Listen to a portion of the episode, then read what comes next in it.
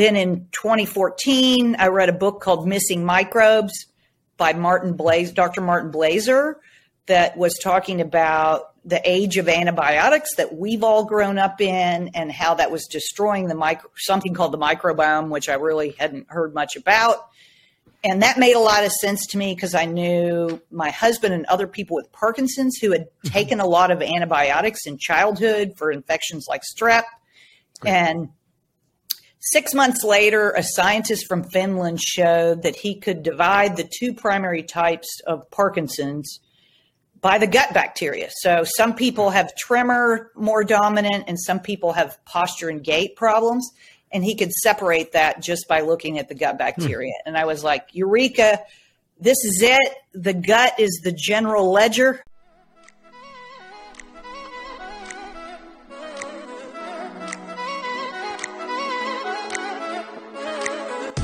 Hello and welcome to the Health Detective Podcast by Functional Diagnostic Nutrition. We bring you interviews from people who have conquered the trickiest of health challenges using the functional diagnostic nutrition philosophy and similar healing modalities. You're going to hear from experts who have been through the ringer with their health issues and yet managed to come out on the other side. If you're interested in natural healing and or functional medicine, congrats, you are in the right place. You can always visit us at functionaldiagnosticnutrition.com, but for now, here is today's episode. Well, hello, my friends, and welcome back to another episode of the Health Detective Podcast by Functional Diagnostic Nutrition. My name is Evan Transue, aka Detective Ev, and I will be your host for today's show. We are talking to an absolutely brilliant woman who is on truly the cutting edge of science if everything that she said today is accurate. And I have every reason to believe it is. I just mean that some of it is so darn cool that it's almost incomprehensible to me to believe that this actually is going to exist soon. So I'll make sense of that in just a second. I'll read her bio first and then I'll explain what we're talking about today. Martha Carlin is a citizen scientist, systems thinker, wife of Parkinson's warrior John Carlin, and founder of the BioCollective, a microbiome company expanding the reach of science. Since John's diagnosis in 2002, Martha began learning the science of agriculture, nutrition, environment, infectious disease, Parkinson's pathology, and much more. In 2014, when the first research was published showing a connection between the gut bacteria and the two phenotypes of Parkinson's, Martha quit her former career as a business turnaround expert and founded the BioCollective to accelerate the discovery of the impact of gut health and on all human health, including Parkinson's. Martha was a speaker at the White House 2016 Microbiome Initiative launch, challenging the scientific community to think in a broader context. Her systems thinking background and experience has led to collaborations across the scientific spectrum, from neuroscience to engineering to infectious disease. She is a respected, out of the box problem solver in the microbiome field and brings a unique perspective to helping others understand the connections from the soil to the food to our guts and our brains.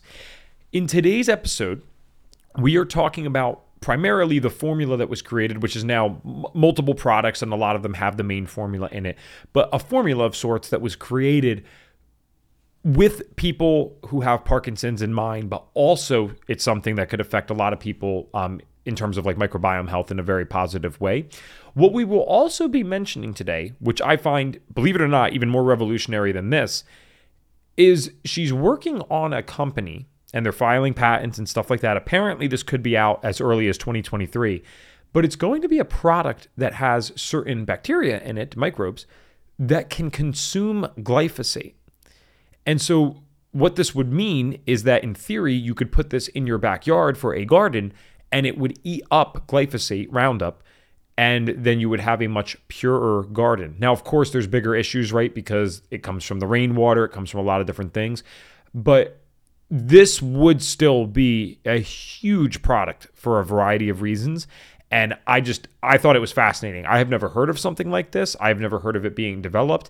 And then supposedly the person that is really on the front lines of this and actually going to offer something to the market was lucky enough to come on our podcast. And really, we were lucky enough to have her so that we could bring this message to you guys. So I think you're going to love her. She's passionate, very intelligent, extremely well read. I mean, there's nothing to not like about this podcast. It fits in perfectly for what we try to do here.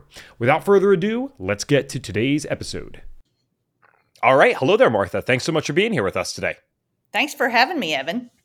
Yeah, I'm excited to talk to you. There was a lot of interesting things when I was reading your bio. I'm like, okay, wow, a lot of different routes we can take. Um, I'm especially especially interested in the whole Parkinson side, and I know that's a huge aspect of uh, your family story. Um, but and I don't know if this will just organically get into that, but I always start with the same question on this podcast. As you said that you were listening to a couple interviews, so you probably know this. I like to just know what the heck got the person into this space to begin with because no one gets into this by accident not yet at least uh, this is intentional because of something that happened to us or someone we care about so how did you get into this Absolutely. So I got into this um, 21 years ago. Hmm. My 44 year old husband was diagnosed with Parkinson's disease, and he had been a very healthy endurance athlete. Um, you know, it just didn't make sense to me that someone like that would get an old person's disease. Mm-hmm. And I actually had a background in accounting and uh, business operations. I was a business turnaround expert. Mm-hmm. And I just looked at how, you know, the neurologist sort of looked at him, said, You you have Parkinson's, which I had already figured out. And, you know, gave him a pill and said, I'll, you know, come back in six months. And I was like, this doesn't make any sense. So I took my uh, business turnaround approach, which I was trained in something called transaction flow review, which is how you identify risk in a business. And you look at everything that's flowing through the system and you try to figure out where the break points are that cause business risk. And I said, well, hmm.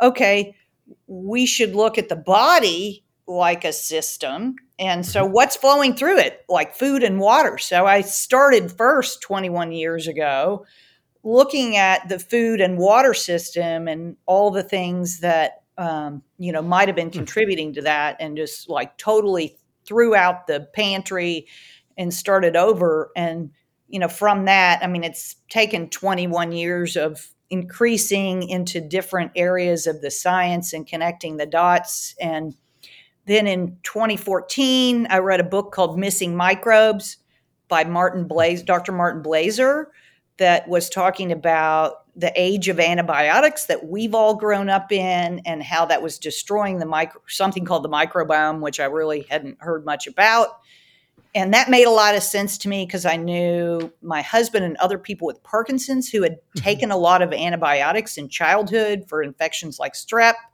Great. and Six months later, a scientist from Finland showed that he could divide the two primary types of Parkinson's by the gut bacteria. So some people have tremor more dominant and some people have posture and gait problems. And he could separate that just by looking at the gut bacteria. Hmm. And I was like, Eureka, this is it. The gut is the general ledger. And I um, quit my job. We started funding some research at the University of Chicago. And about six months later, I formed a company called the BioCollective to start collecting fecal samples from people to not only look at Parkinson's, but look across what we call diseases for common functional loss patterns in the microbiome. Wow. Okay, cool. Um, and I love that you brought up the antibiotics thing because it's something I, I mention occasionally on this uh, show. It, it's sometimes tough to see what came first, the chicken or the egg, at least for me, because like I know I had like severe sinus issues, which maybe shouldn't have always been treated with antibiotics. However, it's still a symptom, right? So something else was going on to trigger that even. And Martha, I mean, by the age of 18, I had been on 20 courses of antibiotics in my life, some of which lasting a month. And it's like, oh my God. Like, and then I look back, I'm just, I'm thankful to be as normal and healthy as I am now because we really don't know uh, fully what that does long term. And, and that's amazing that, that, um, researcher could figure out like the different or uh, differentiate these Parkinson's people into two different groups based on that. That was something I've never heard of. So that's already uh, hugely valuable to the audience. So thank you. Uh, one thing I got to ask is we're going 21 years back, 44 year old husband, this is happening. And from my understanding, because you have this uh, business background, were you a health person at all? I mean, was this something you had ever even considered? No, I was not a health person at all. I was a very business focused, you know, down to the you know, brass tacks kind of. Uh, so you know that was a. Although it's kind of funny because in college I went into college and I was going to become a chemical engineer, and hmm. then I got there and I had a terrible chemistry professor, and I saw that I was not going to get to have any fun if I studied right. chemistry. So I changed my major. Okay. Wow. So my question is that especially with someone without the health background, and I'm I'm thinking 21 years back because I know for me, I've been in the space about nine years now, and even myself, I have seen such a dramatic transition in the way that people approach this simply because well, I shouldn't say simply, but mostly because of the internet, because this information spreads rapidly now.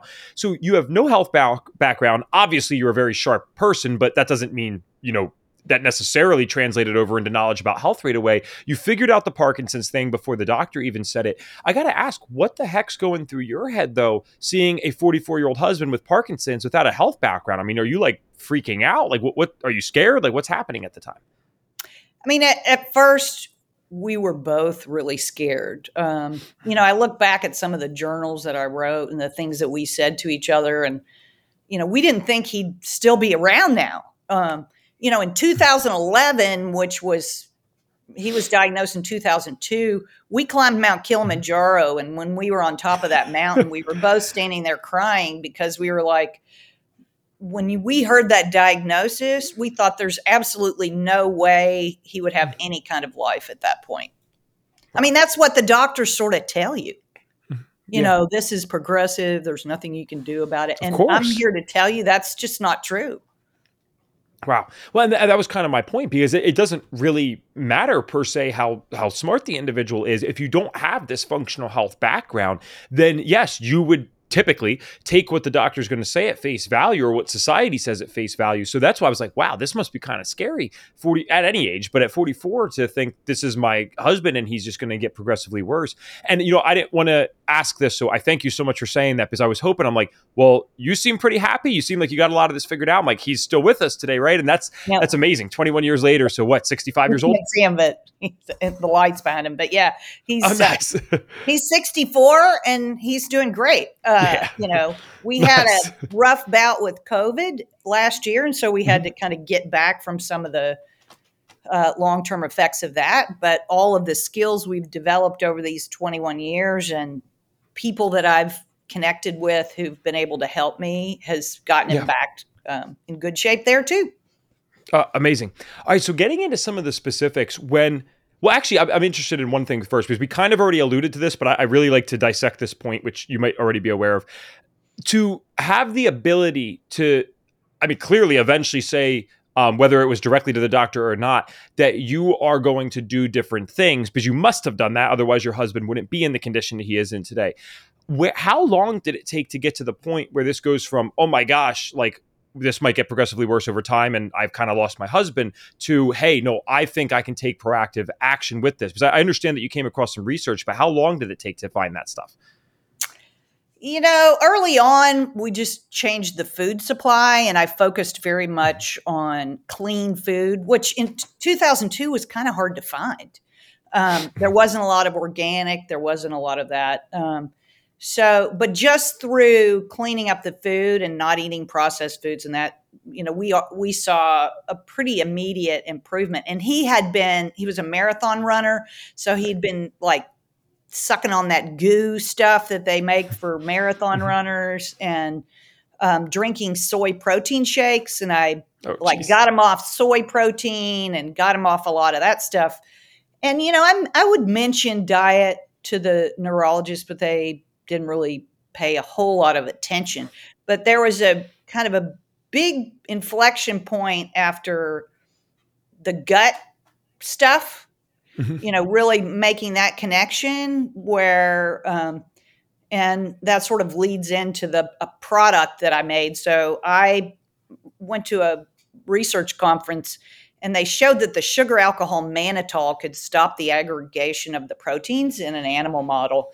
And so I came back from that meeting and at the time he was you know he's had some ups and downs over the years and sure. so we always kind of tweak and work on things and um, at that time, he was walking with a cane and not able to navigate through a crowd. So I came back and bought a mannitol chemistry book and start looking at this amazing molecule.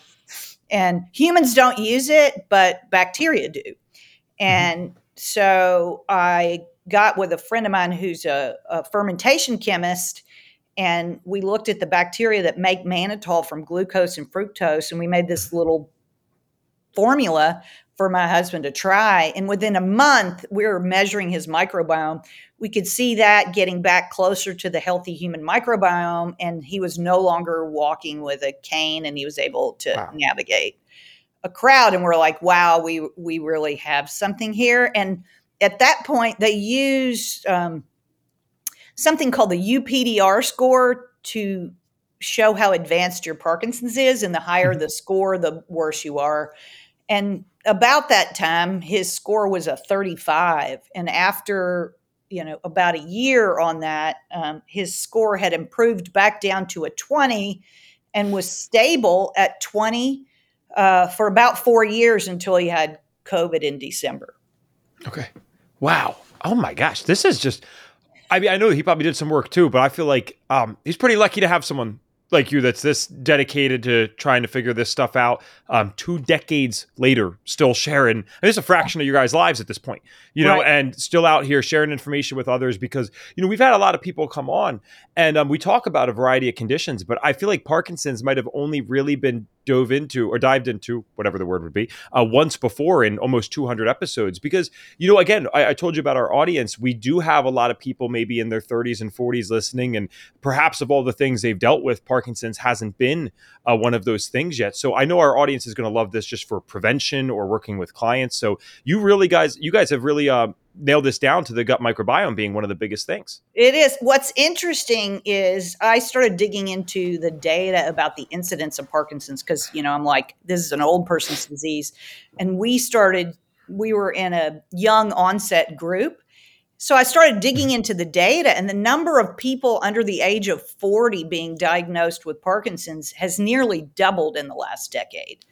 Now it is more men, it's about two thirds men and one third women. But one of the other kind of key indicators is chronic constipation precedes a diagnosis of Parkinson's by hmm. 10 to 15 years. And out of a cohort of people who have IBS and IBD, which a lot of um, you know younger people do have, about mm-hmm. a third of those people go on to develop Parkinson's.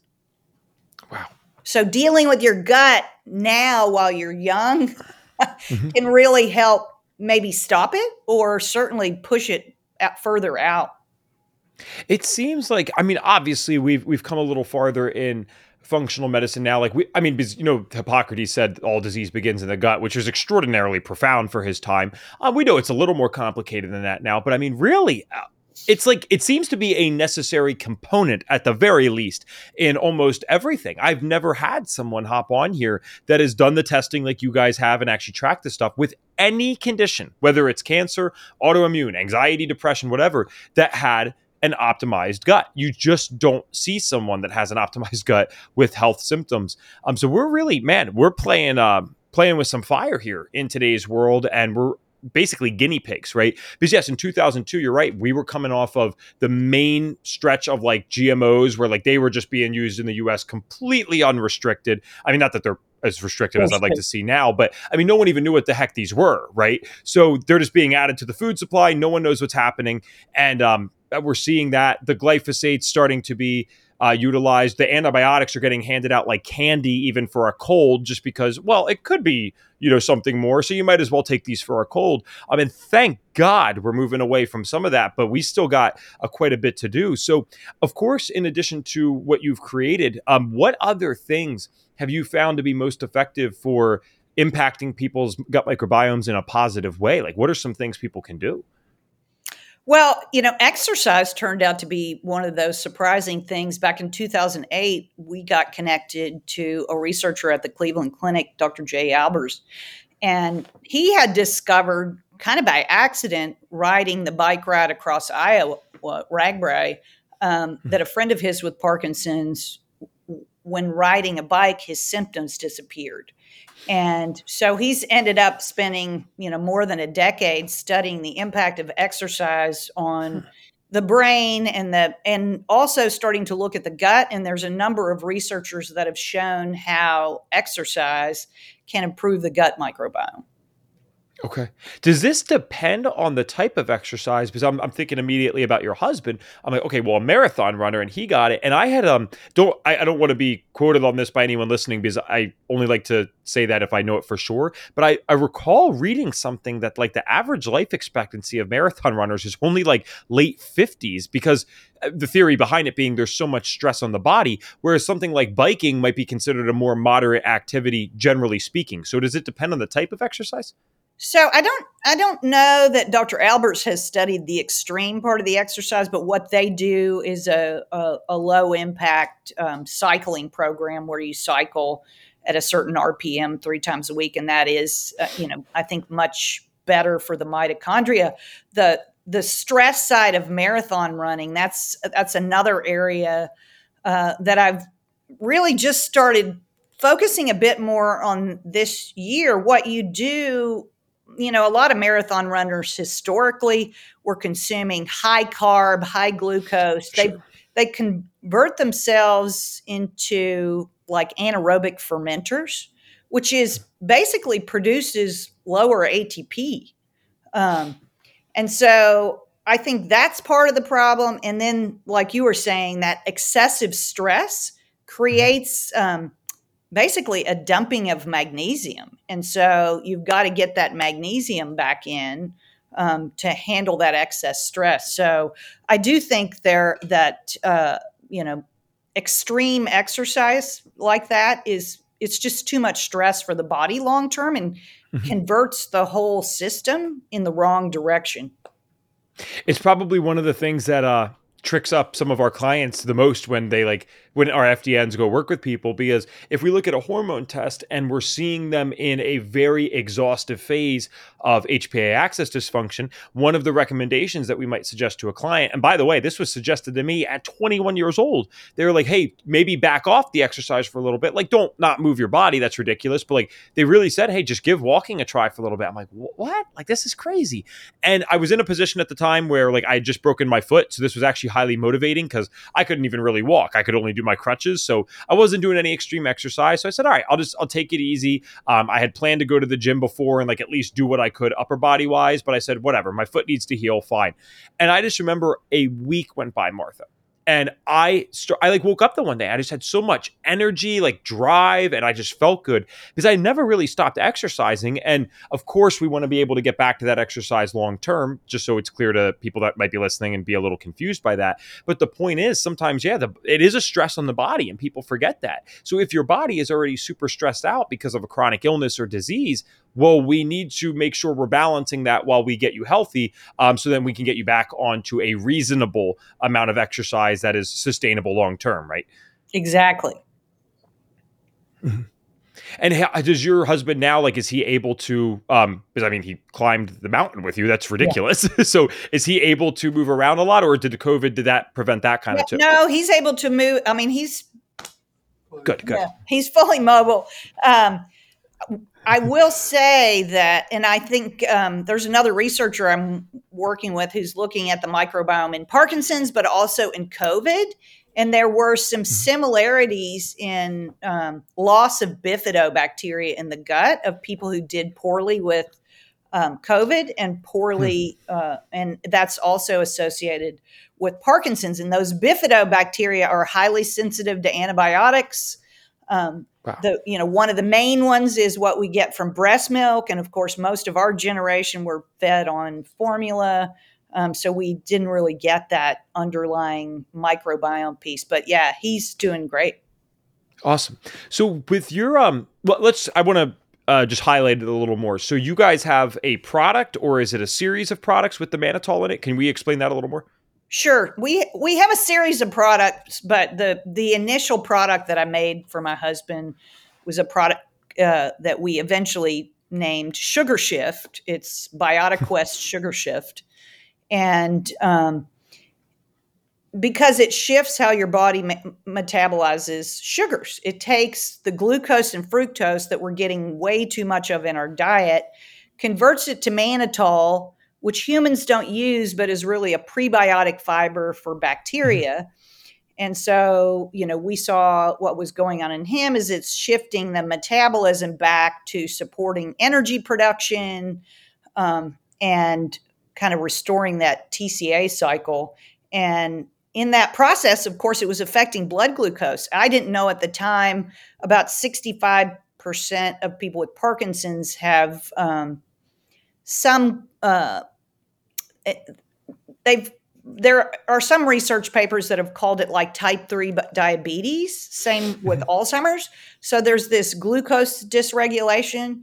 So that's one of the primary mechanisms of action but we've since you know designing it to make the mannitol we found it increases bifidobacteria um, it in- improves energy production it helps with bacterial melatonin production so improves sleep um, you know i can't really hmm say this, but customers tell me they lose weight. They it helps them support. Um, like if they want to do intermittent fasting, they're not as hungry in the morning and can huh. um, eat later. So then we went from that. So I have a chief scientific officer of my company is a, a microbial uh, ecologist that was a professor at Cal Poly for 30 years.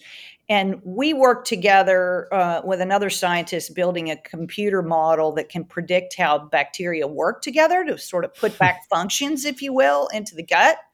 So we have one that supports better immunity. We have one that supports cardiovascular health. Uh, we just released a sleep product that helps in the production of tryptophan and bacterial melatonin. Um, but a lot of the formulas have at their base our core formula that does that sugar conversion and mannitol production. Okay, that's what I was wondering if this was all because I've seen many great companies, right? That kind of have this core thing, and a lot of the things are, are centered around that. Um, so, do you? Because I understand that this is doing stuff in the gut, but this is fascinating to me because it's again, I mean, honestly, very new information in a sense. Are you utilizing then or recommending other people you know, I, I, say recommend tongue in cheek. You know, would you suggest yeah. that other people look into like probiotic usage, or would this be? I mean, can this replace this, or do you still need to yes. utilize so probi- I mean, uh, probiotics elsewhere? Yeah, it is a probiotic, um, and it is. Right. Um, it's eight strains. Four of those are strains we isolated ourselves and did the work on. Um, you know, make and one of those strains happened to be it's a lactobacillus plantarum that was resistant to glyphosate, and it has. Hmm a, a pathway called the third pathway that breaks down glyphosate without producing AMPA, which is more toxic to the brain. I mean, that's maybe a little too technical for most people. So we think, you know, part of how it helps people is through that bioremediation of glyphosate and detoxification of, of the body. Um, but what most people don't realize when they go to a store and they look at the shelf of probiotics, um, probably 90, 90, 95% of those uh, formulas on the shelf uh, are pretty much the same. And they have a very limited number of strains of bacteria in them. Um, there are 12 widely grown strains in the industry and only three major producers um, globally. Uh, mm-hmm.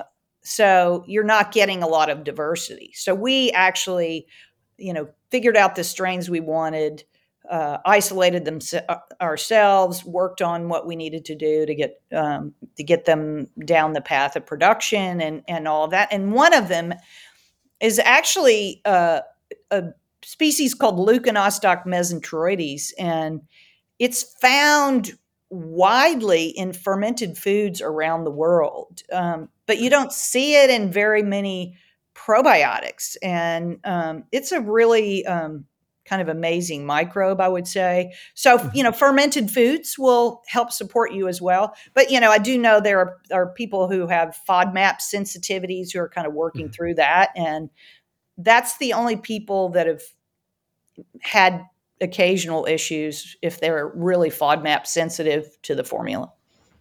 Okay. Well, this is cool because this seems like, um, I, like you said, I mean, so many of these in the stores, there's many problems with them, right? There's they're lacking in diversity. The other issue is half of these things are refrigerated, and so there might be a good chance that a lot of it dies once it even goes into the uh, GI tract. So there's there's many controversial things with it. And one of the things I've always wondered too as a consumer is because a lot of this stuff is I mean the research that is is fairly new, and the gut microbiome is so complicated that I kind of wonder are there going to be unintended consequences sometimes from these people that go to the local health food store and just take this stuff over and over and over again? Where it sounds like yours is more, um, eh, it, one, diverse, so you have that, but also two, kind of like utilizing something the body would do naturally and just kind of supporting it. That seems more sustainable to me long term if I had to put my money on something.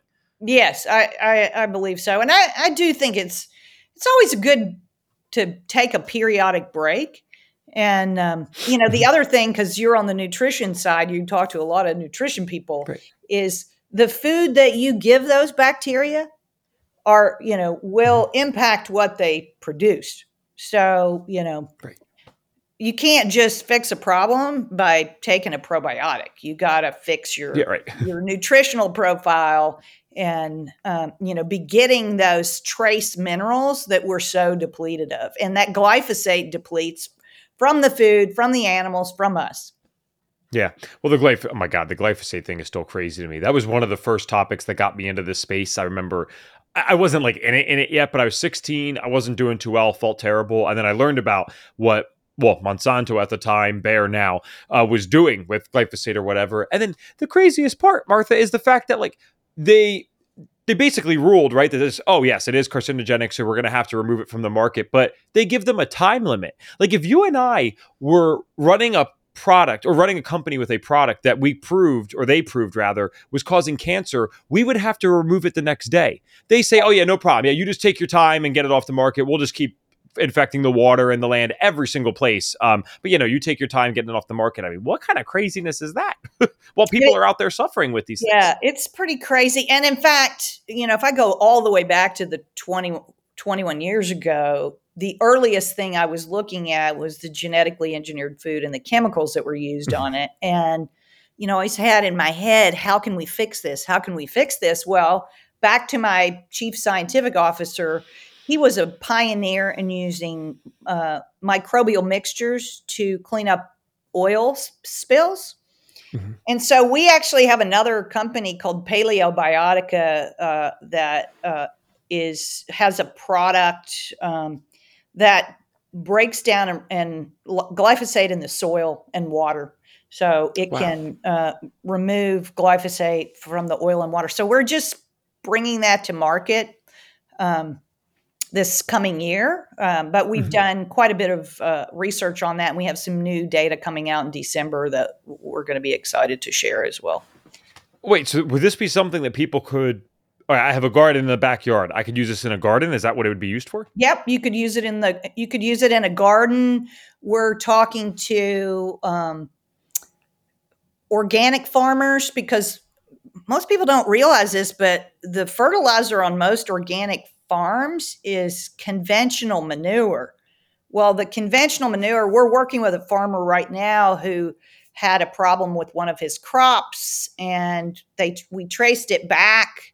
Um, well, we're working with this scientist who traced it back to um, the poultry manure that he was using.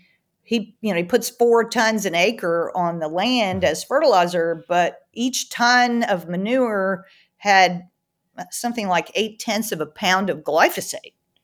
So that, you know, because they're eating the feed that has glyphosate, their manure has glyphosate because it's not broken down. So, you know, we're just spreading it through the organic food supply as well.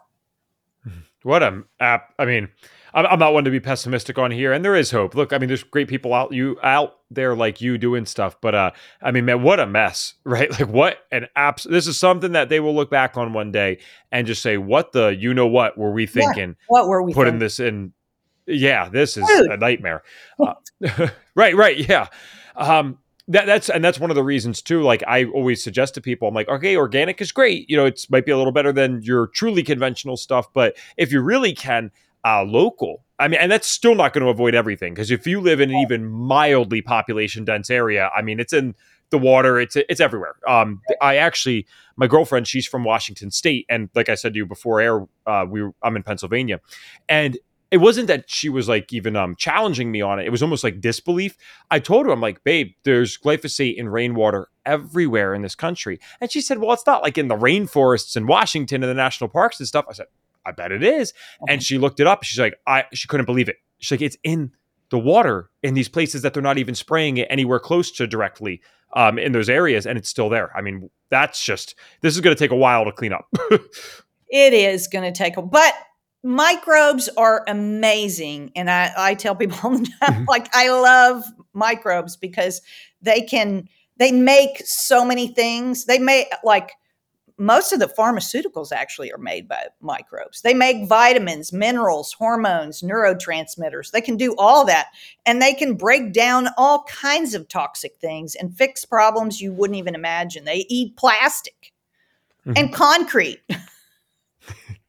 yeah, so I got hope in them. And yeah, that's the thing. I appreciate you actually bringing it back up because I never ever want to leave people on a pessimistic note with some of this stuff. But you know, it's a real problem. Um, and there needs to be it needs to be treated with seriousness. And you know, people that can do something about this should go do something about this. You know, um, sometimes it's as simple as you might be able to vote in a local township meeting on, on usage of these things and I, I, encourage everyone to do those things and just help spread awareness um, but besides the point let's please please reach out to me and get you back on once that company is like fully good to go and everything's on the market because I know our audience, including myself, would love to use that product. I mean, my um my girlfriend and a couple friends and I, we have wanted to do this for a while and we finally got it together. So early spring of 2023, we're finally going to be trying to settle on a property that not only would act as like a retreat center. This is the best case is it's a retreat center that we host out or worst case, um, it's like our compound if anything hits the yeah. fan, right? so we want like a self-sustaining place.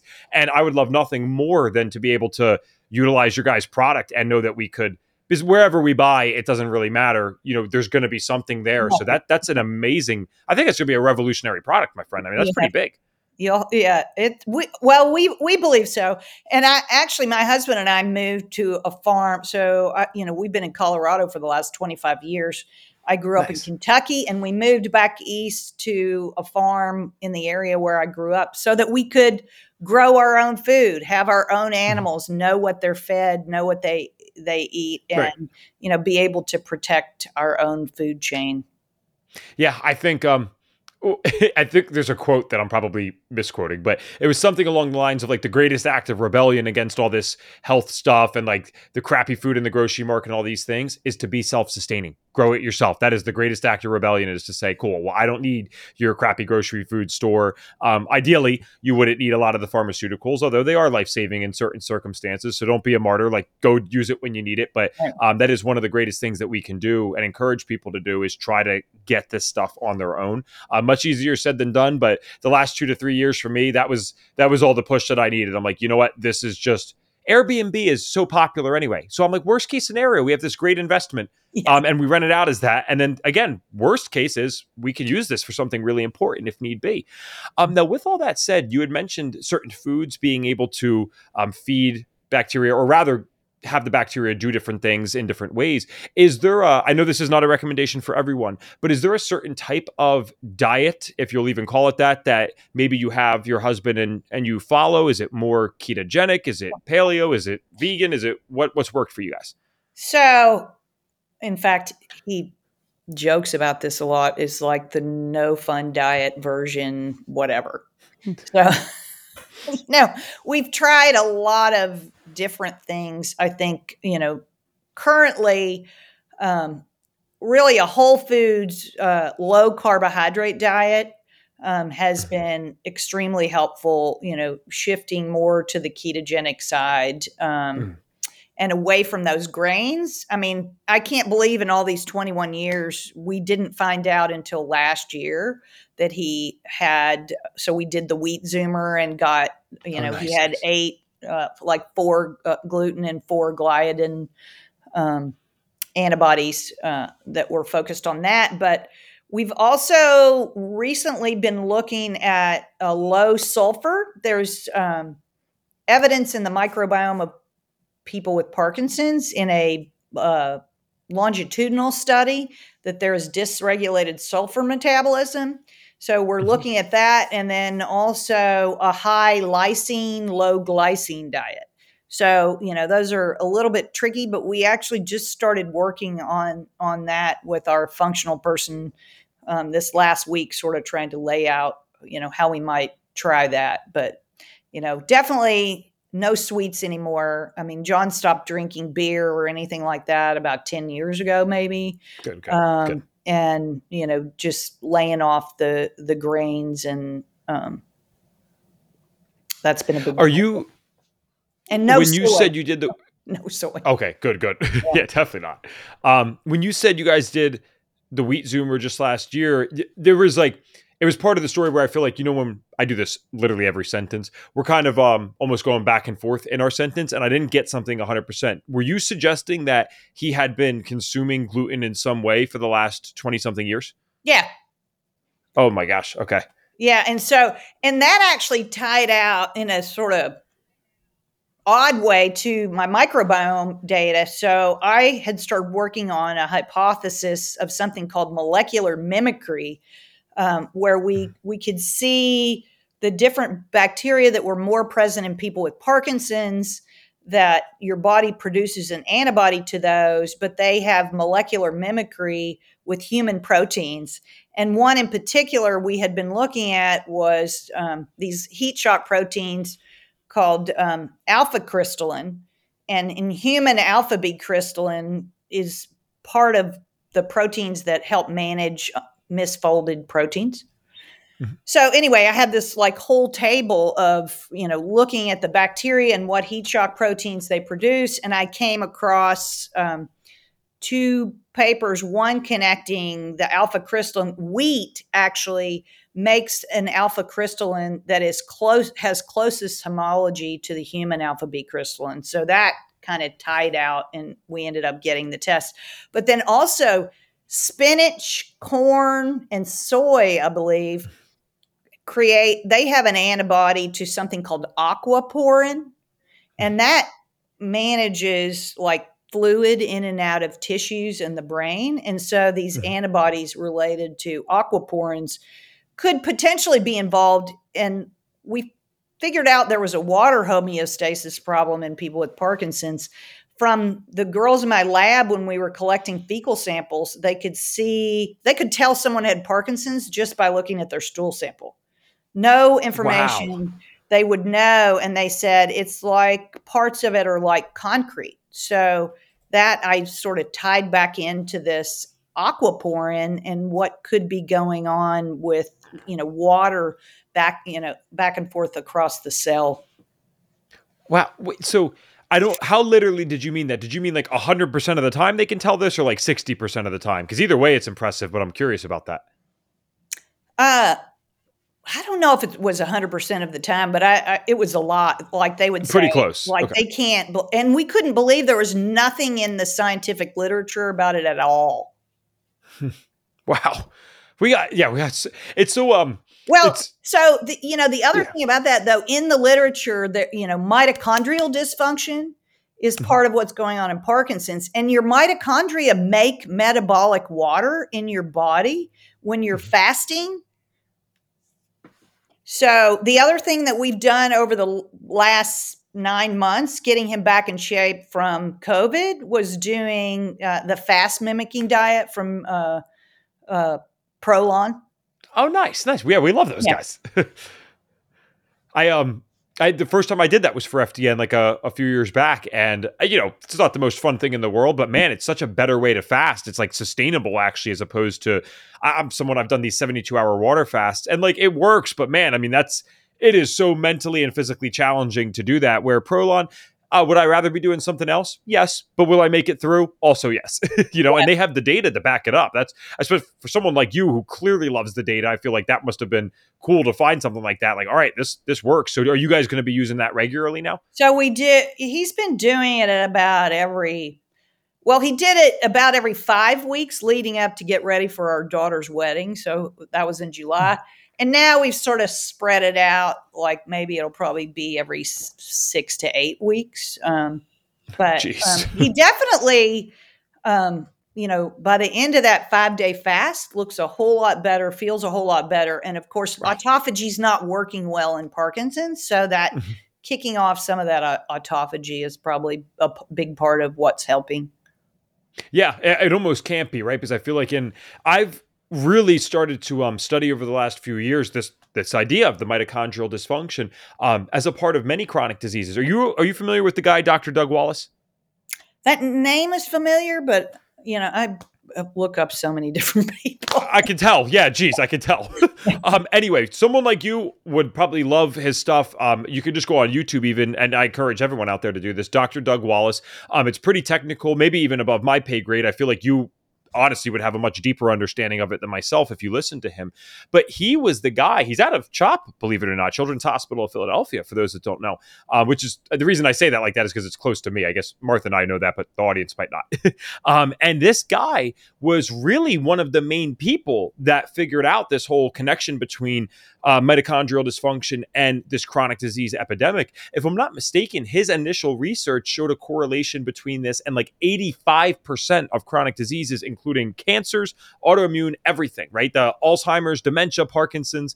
Um, well, I guess I could have blanketed that with dementia, right. but you know what I mean. So it's like almost everything. And then at that time, it was still believed that that other 15% probably is still relevant, but he just hadn't gotten there yet in the research. So it was amazing so to see how this could correlate. There's a interesting connection there too. Back at the beginning of my understanding of the microbiome and reading Martin Blaser's book, I actually found a paper out of I think it was the University of Oregon where they showed. Um, basically the epigenetic regulation of mitochondrial genes by antibiotic exposure and they showed you know the impact of antibiotics on the mitochondria and the post antibiotic expression of the mitochondria so it was changing the genes of the mitochondria hmm. and they showed that that was i believe through the impact in the microbiome because what you get left behind after you take the microbiome, I mean, uh, take the antibiotics, is a microbiome that is resistant to antibiotics. Well, that's basically bacteria that can produce antibiotics. So then you get a factory in your gut that could potentially, you know, be making more antibiotics and that is impacting there was more impact on the mitochondrial gene expression post antibiotics than during antibiotics, which was kind of a mind blower for me and also tied back to one of the early books I read was on nutritional epigenetics, which where I was able to kind of tie into how soy was maybe potentially uh, regulating a gene involved in LPS trafficking, which is an mm-hmm. inflammatory protein.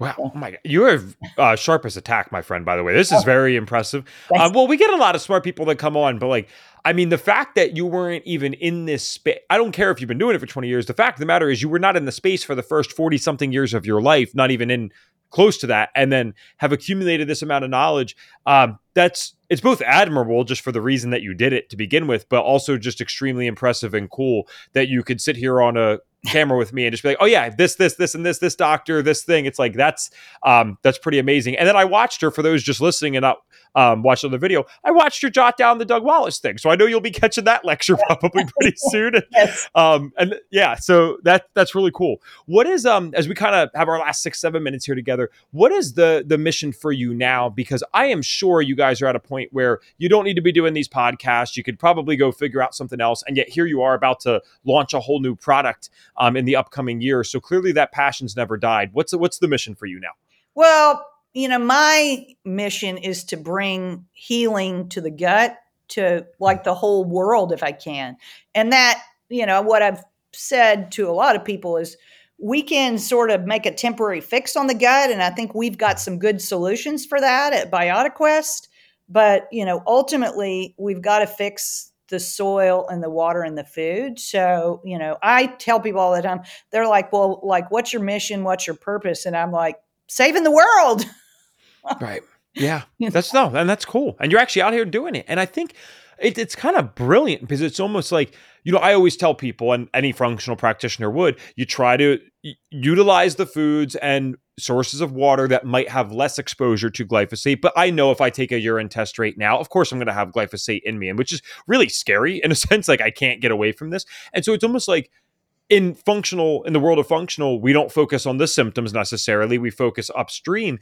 And it sounds like yeah you're you're playing chess because you're on that next upstream thing. Like all right great we can educate people but the truth of the matter is if this isn't out of the soil and stuff it's um, an uphill battle for sure. And i think this is a almost like just weird timing for you guys to come out with this. I think it's amazing because I know in 2023, uh, what is it? I think they're are they required to ban it um, residentially? That's what it is for glyphosate. Yeah, but that's not where most of it's coming. It's they're not going to be. I, I know. I know. Retail, but you know, it doesn't. Re- I think that that that was sort of a gimme, so they could keep okay. it in ag because you know it's yeah. still being sprayed. I think I think I saw somewhere it was like 400,000 tons a year or something just in the United States. my God. Okay. Um, and yeah, that I totally agree with you that that was, uh, yeah, it sounds cute and it sounds nice, but you realize, okay, that's not even the main problem. Um, nonetheless, you know, I know like my dad, he had landscaped his whole life and now we don't use it, thankfully, but he didn't know any better at a time. And so he's walking around, you know, spraying Roundup or whatever. So to some degree, right it's probably going to impact at least somewhat positively, which is great. We have a lot more work to do, but I think I hope so. I mean, truly, your product that you're working on is that's going to be something that could put a dent in it. I have never heard of anything like that. I, you know, we don't think there is anything like that. We we have filed a patent. It's moving forward, but that process nice. is kind of slow. Um, yeah, and the same thing with our human product. I mean, we need to do some kind of study where we can see and prove, you know, what it's doing, you know, either through urine metabolites or some of that. But we do know that those bacteria specifically do that breakdown. So we we do believe mm-hmm. that it would um, help. And um, you know, uh, there's another health group that makes yogurt out of our probiotics. So they you know take a capsule and make it into high fat yogurt and i think some of the mechanisms there are that it makes uh, you know the the vitamins uh, especially the fat soluble vitamins more bioavailable. Um, mm-hmm. so you know there's a lot of different things that you know tick trip tricks and tips that you can do you know to make a difference on your glyphosate load i guess Sure. All right. Two more questions for you then today to finish up. One is where can people find your products that you currently have um, available if they wanted to purchase these things? So they're available on direct on our website, BiotiQuest. Um, so that's B I O T I Q U E S T dot com. And they're also, some of them are available on Amazon. So you can get the Sugar Shift product, um, the Ideal Immunity and Heart Centered on Amazon. I think they'll have the sleep product, which is Simple Slumber, um, probably in the next 30 days. Okay. Are you, um, I well, sorry, I'll have this in the show notes. I'll actually ask you that question off the air because I, I want to be smart of time. Last question, and you might already know this if you listened all the way through. But my signature question on the Health Detective podcast to finish up today is if I could give you, Martha in this case, a magic wand and you could get every single person in this world to do one thing for their health, what is the one thing that you would get them to do? Oh, wow. Um, trust their gut. but take care of that take care of your internal ecosystem. Take care of your gut. Excellent. Thank you so much for coming on with us today. Thanks so much for having me. I really enjoyed it. All right, folks, that'll do it for today's episode with Martha Carlin. I hope you guys enjoyed this one and are as excited for some of the things that she's working on as I am. I uh, I'm someone who wants to have a self sustaining property for a variety of reasons. And a couple friends and myself are looking to have that done uh, early ish spring of 2023. Not done in terms of like in it being built, but done in terms of the land and the space has been purchased so that we can actually pursue this. And to think that there might be a product coming out soon that would help us make the soil even better. Uh, that excites me a lot. I love the idea of this, and I will be the first consumer of it for sure. And of course, if this does all go through as is planned, then we will be having Martha back on to tar- uh, talk just about that because that deserves at least one podcast episode in and of itself. If you guys enjoy the content that we're sharing, please consider leaving us a review on Apple and or Spotify. If you'd be so kind as to do that, we would love you even more than we already do. I'm looking forward to talking to you guys again soon, but until then, please Take care.